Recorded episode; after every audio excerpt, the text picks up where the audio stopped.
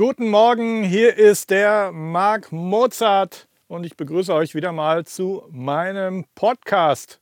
Guten Morgen, weiß nicht, ob das richtig war. Ich weiß ja überhaupt nicht, wann ihr den Podcast und wo ihr den Podcast hört, ob morgens, ob über den Tag, im Auto, zu Hause, über Kopfhörer. Ähm, schreibt mir doch gerne mal an feedback at mixed by markmozart.com. Ich wiederhole E-Mail feedback at mixed by markmozart.com, wo ihr den Podcast immer hört. Und dann habe ich noch was in eigener Sache. Äh, ihr wisst ja, wir basteln ja auch alle möglichen Produkte zusammen. Unter anderem unsere Mix-Templates. Mix-Temple Pro kennen sehr viele von euch, haben viele auch schon gekauft, die mit Logic arbeiten, mit Pro Tools oder Cubase. Aber jetzt ist endlich soweit, haben bestimmt schon seit zwei Jahren Leute nachgefragt, Support für Studio One, weil Studio One hat eine ziemlich gute Entwicklung durchgemacht, äh, hat sich ziemlich viel Marktanteil geholt und äh, ja, viele von euch arbeiten mit Studio One. Deswegen gibt es Mix Temple Pro in Kürze jetzt auch für Studio One. Also haltet Augen und Ohren offen. Äh, wir packen euch auch einen Link in die Description rein. Da gibt es jetzt in Kürze einen äh, Vorverkauf, einen Presale. Der ist auch besonders günstig, weil es eben zum allerersten Mal ist, dass wir Studio One supporten. Das heißt, da gibt es auch keine Upgrades von alten Produkten und so weiter. Ähm, neues Produkt, äh, Schaut es euch auf jeden Fall an auf der Webseite für alle Studio One-User Mix Temple Pro.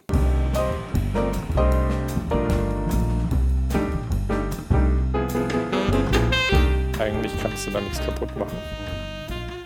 Deckst du das in der Nacht ab, das Pult? Nee. Nee, es ist dann natürlich, wenn du jetzt mit der Lupe hingehst, dann setzt es schon Staub ab. Schön sauber aus. Ja, wir haben es, als wir es gekauft haben, also es ist generell in einem guten Zustand. Du halt was siehst, sind hier die Transport, das ist klar. Das ist eine Sache, wo wir immer mal überlegt haben, ob man das mal irgendwie lackieren lassen. Wir haben sogar in England die Lackiererei rausgefunden, die noch Mm. diese Dinger alle haben, aber letztlich. Letztlich die ganzen Channels. Wir haben das alles auseinandergebaut, alle Knöpfe, Knöpfe abgemacht. Unter den Knöpfen sind noch so, ja, so Messinghalter, wo die Knöpfe drauf sitzen. Die haben wir auch abgeschraubt. Und dann hat tatsächlich ein Praktikant mit Isopropylalkohol und Zahnbürste den einzelnen ausgebauten Channel eine Stunde gereinigt. Und dann sahen die so aus. Weil ich wollte hier keinen Rauchersiff irgendwie an den Knöpfen. Die Knöpfe brauchst du nur in die, in die Spülmaschine tun, einen Durchgang, dann sehen die wie neu aus. Dann habe ich viele Ersatzteile gekauft. Ich habe noch 100 neue Knöpfe zum Austauschen von den kleinen und Und das war ein Pult aus dem Raucherstudio? Da hat mit Sicherheit, ja, mit Sicherheit. Das hast du dem schon angesehen. Aber ähm, Das ist ja hohes Risiko. Also ich, da haben mir schon Leute Geschichten erzählt, die haben die Pulte nicht wieder zum Laufen bekommen. Aber das kann doch sein, dass es Also- sind. es war ein, ein Kinder-TV-Sender in Paris. Ähm, die haben zumindest die letzten zehn Jahre nur zwei Inputs verwendet, wo Pro Tools dranhing. Das war die eine Sache. Die andere Sache ist die, dass diese Broadcast-Firmen alle Serviceverträge mit SSL haben. Das heißt, äh, da kam, keine Ahnung, wahrscheinlich einmal im Jahr jemand vorbei, der einen kompletten Check gemacht hat und die haben immer alles ausgetauscht, was kaputt war. Zum Beispiel hier oben diese Routing-Matrix-Dinger, das sind ja richtig manuelle Schalter noch. Ja. Die, die waren fast alle ausgetauscht. Im, in der Center Section die Summing-Karten, das Pult ist 91er Baujahr, die Summing-Karten, da war ein Stempel von 2004 drauf, das heißt, die waren auch neu eigentlich.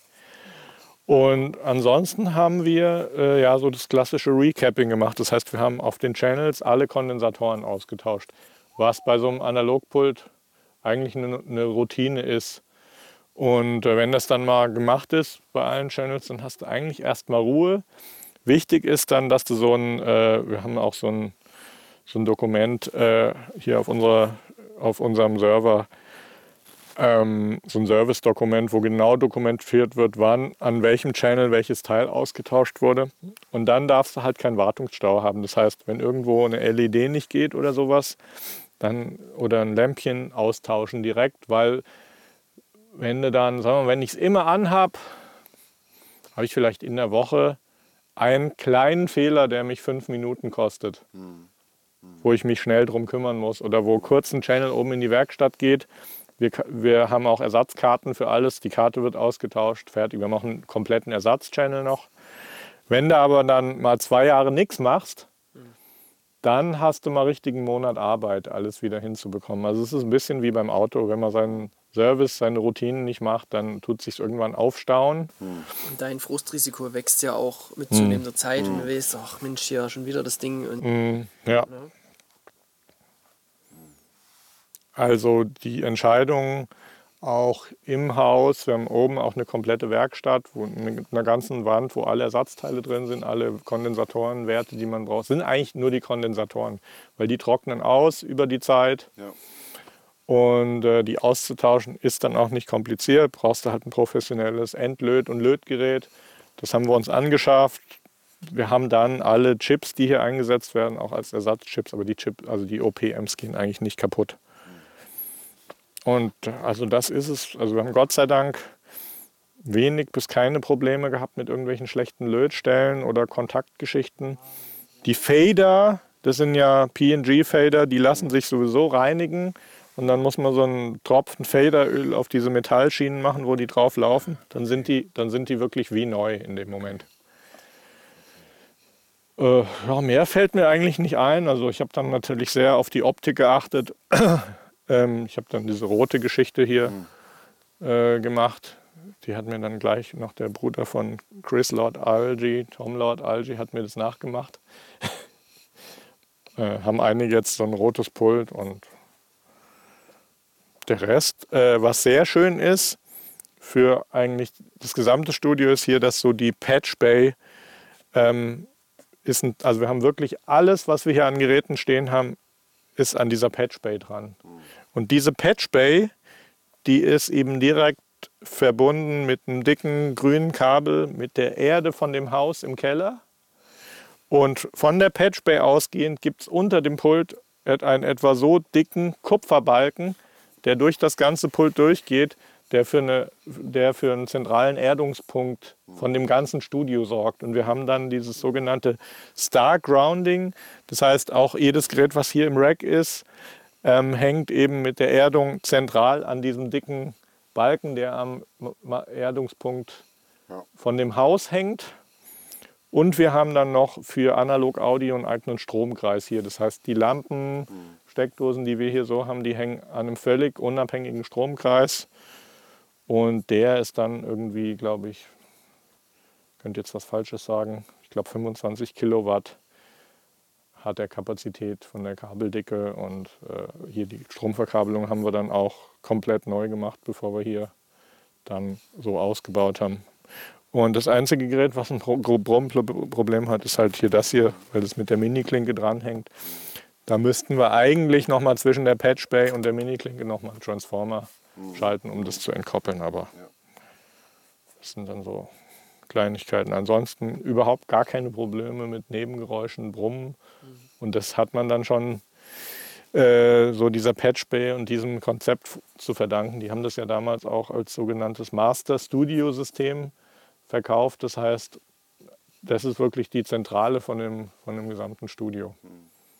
Natürlich, klar ist dann die Herausforderung, das alles mit der modernen digitalen DAW-Welt zu verkoppeln. Was für euch vielleicht auch noch interessant ist zu wissen, ist. Boom! Sorry für die kleine Unterbrechung. Ich will euch noch mal etwas näher bringen. Das heißt Master Feedback und steckt im Wort schon drin. Das ist ein Mastering-Service von uns, der auch mit Mix-Feedback verbunden ist. Und zwar ist das ein STEM-Mastering-Service. Ähm, viele von euch wissen das eigentlich schon, dass wir das machen. Das ist auch preislich extrem günstig, liegt bei 99 Dollar bzw. 99 Euro inklusive Mehrwertsteuer. Wir machen jetzt ausschließlich diesen Mai, Mai 2019 bis Ende Mai 2019 kriegt ihr 20% Rabatt auf Masterfeedback.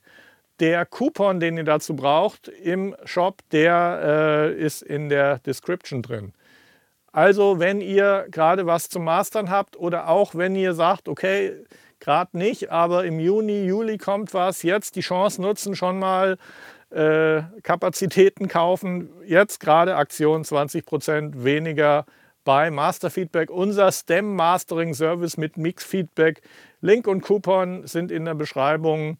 Ähm, tausendfach von Leuten benutzt, sind alle sehr happy. Wir holen hier echt noch mal einiges raus aus euren Mixen.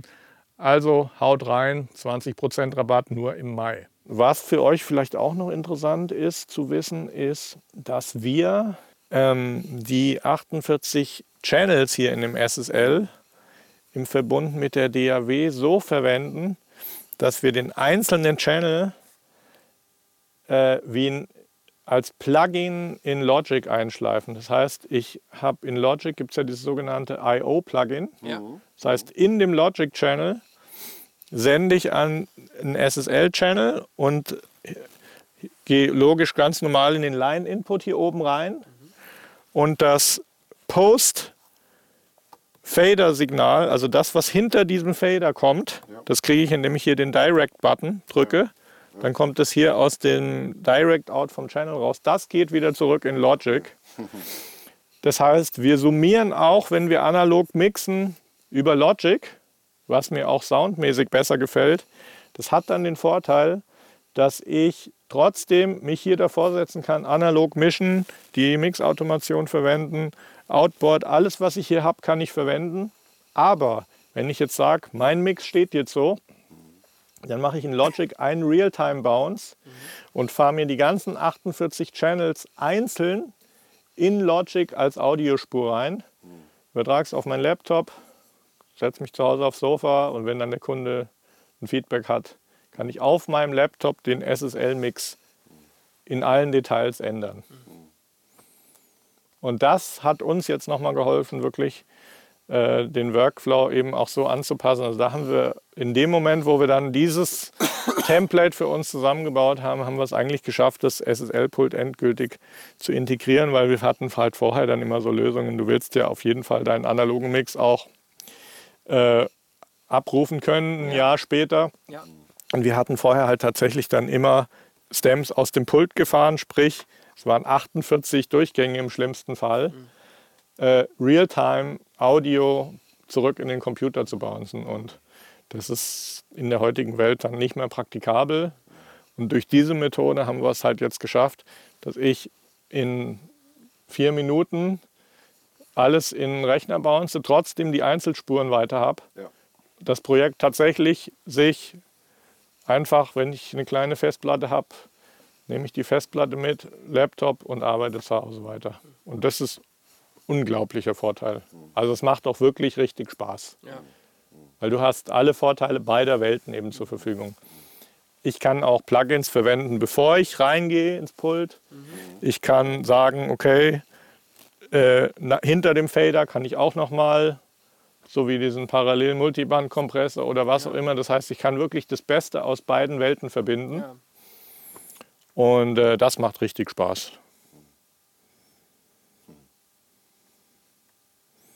Und dann ist natürlich so, äh, so ein Pult, also auch alle, alle äh, die dann hier mal ein Praktikum machen oder hier arbeiten, so den Signalfluss äh, und die Logik, wie so ein Pult aufgebaut ist, zu verstehen, gibt einem auch wirklich ähm, mehr Verständnis für die DAW-Programme, weil wenn man sich jetzt sowas wie Logic oder Pro Tools ansieht, im Prinzip haben die sich extrem daran orientiert, wie sie die Programme erfunden haben. Also man sieht wirklich sehr viele Referenzen zu dem Original SSL-System. Allein diese VCA-Automation ja. ist in Logic ja genauso drin. Und letztlich ähm, sind halt dann, hier habe ich halt ein Kompressor-Plugin, äh, hier habe ich ein Filter-Plugin, hier habe ich ein EQ-Plugin, hier habe ich die Sense. Das ist ja auch bei der Reihenfolge im Grunde genommen ähnlich, wenn ich einen Channel-Strip habe im Computer. Das Einzige, was die DAW-Hersteller dann ein bisschen verpennt haben, ist halt diese Geschichte. Im Grunde genommen, diese External In Matrix und so entspricht dann ungefähr dem, was das Magic AB oder Reference halt kann. Mhm. Äh, die haben ja sogar teilweise, konntest du dann auch für das Pult so ein, äh, diese Mieter bestellen, die wir uns gestern angesehen haben ja, mit all ja. den Funktionen. Das gab es ja auch als Hardware ziemlich teuer. Und ja, Monitor Controller ist auch drin, diese ganzen Geschichten. Ähm, hier sind noch Effect Returns. Dann hast du natürlich die ganze Ebene noch mit den kleinen Fadern, dass du im Grunde genommen zwei Signalwege pro Channel hast. Wobei, wobei wir die nicht nutzen, weil in dem Moment, wo du hier den Direct Out nutzt, äh, wird der Ausgang von dem Channel eben für Direct Out verwendet und ich, die Routing-Matrix steht mir nicht mehr zur Verfügung. Das ist ein Inline-Konzept, ne? Richtig. Ja, das war im Zusammenhang mit den Bandmaschinen einfach so gedacht, Ja. dass du die großen Fader immer für das verwendest, was gerade dein aktueller Workflow ist. Also du hast hier einen globalen Modus, der äh, war beim Tracking auf Record. Und bei Record hast du mit den großen Fadern eben an die Bandmaschine gesendet und hast mit den kleinen Fadern den Monitormix gemacht. Du konntest es aber beliebig verschalten. Du konntest auch sagen, du sendest den Record-Level zur Bandmaschine mit den kleinen Fadern und machst mit den großen den Monitormix. In dem Fall musstest du Record und VCAs to Monitor machen, was ein sehr beliebter Modus war, weil du hast damit immer die Bandmaschine ausgesteuert und hast hier schon deinen Mix gemacht während, der, während des Recordings. Das heißt, wenn dann Mixing begann, hast du deinen Mix eigentlich schon gehabt, weil du konntest während des Recordings schon Automation fahren. Also extrem flexibel. Dann natürlich dieser Buskompressor, der ist ja auch berühmt, wobei der ist 100% mit Plugins mittlerweile emuliert. Also ich schaffe tatsächlich mit den Plugins den Aus, eine Auslöschung zu erzielen, wenn ich so? ja. Ja, habe ich auch, schaffe ich auch mit den 1176ern. Also das ist dann in dem Moment, wo du eine Auslöschung hinkriegst Ja. mit dem Plugin, ist die weiß- Diskussion beendet. Ja. Sehr geil. Gut, dann hole ich mir noch eine Cola und dann würde ich sagen, gehen wir mal ins Programm und äh, bitte jederzeit Zwischenfragen. Ja. Und wir haben ja danach auch noch dann Zeit Freestyle Zwischenfragen, die gar nicht im Thema, aber ich glaube, es ist schon gut, wenn wir jetzt mal Programm durchgehen, weil da viele Dinge auftauchen, die ja, äh, die ihr auch von vornherein wissen wolltet.